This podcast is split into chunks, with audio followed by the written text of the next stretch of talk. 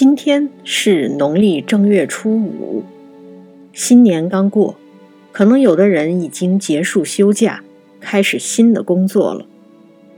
愿已经奔波在路上的人有一个好心情，也有一个好收成。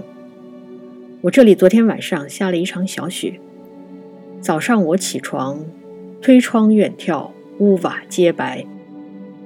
不过因为雪不大，所以是薄薄的一层。八百四十多年前的一个正月初五，也有人已经踏上了征程。为此，他还写了两首诗。我们今天来看其中的一首：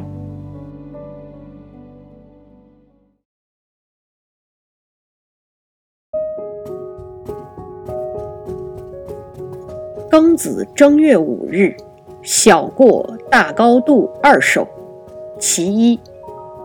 宋。杨万里，雾外江山看不真，只凭鸡犬认前村。渡船满板霜如雪，映我倾斜第一痕。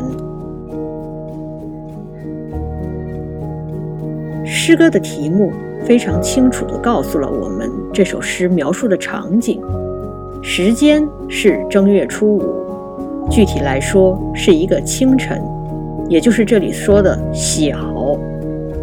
地点是一个叫大高渡的渡口，事件是从这个渡口坐船远行。我们可以试着把自己带入这个具体的场景中。正月初五的清晨，一大早来到渡口乘船，江面上。大雾弥漫，能见度很低，远处的景物看不真切，人们只能凭借着鸡和狗的叫声来分辨前方村落的位置。渡船的船板上结了一层霜，看起来就像落雪一样。到这里，诗人通过描写渡口周围的环境，把诗歌的境造足了。最后一句是“映我倾斜第一痕”，非常妙。前几句都是在烘托氛围，这一句则是有了人物。高妙的地方就在于，他并没有直接写人物，而是用了一个特写镜头，那就是踩在渡船上的一个脚印儿。诗歌前面说过“渡船满板霜如雪”，到这里。也是一个呼应。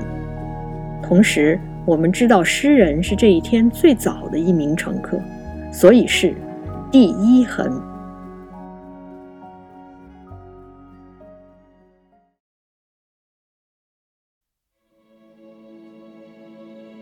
看起来很平淡的四句，但很有意趣，让人回味无穷。这其实也是杨万里诗歌的一个特点。那就是善于捕捉某一个瞬间或者细节，然后用非常浅显的语言把它写出来。可能我们还记得他有一首非常著名的小池，尤其是后两句：“小荷才露尖尖角，早有蜻蜓立上头。”也是这样一种风格，语言非常简单，有的时候甚至就是口语，但经得起人仔细品味。所以钱钟书先生曾经在他的《谈艺录》里谈到了陆游和杨万里的诗歌特点。他用了一个很有意思的比方，他说陆游的诗歌就像是工笔画，而杨万里的诗歌则像摄影里边的镜头，在稍纵即逝而未逝，转瞬即改而未改的时候，将它记录下来。就像今天这首诗，他抓住的。也是那个很容易就消失的内容，就是那个脚印儿。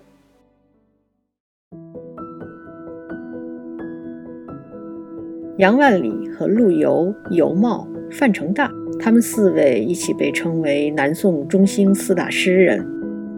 因为杨万里好成斋，所以他的诗歌也被称为成斋体。除了文学上的成就以外，还值得一提的是。杨万里是一个力主抗金的人，《宋史》在他的传记里专门引用了他写给宋孝宗的一封奏折，这里边非常系统地阐述了他的主张。另外，在一些诗歌里，杨万里也会表达一些想收复故土的一个期望。最有代表性的是他的《出入淮河四绝句》，以后我们会找机会介绍。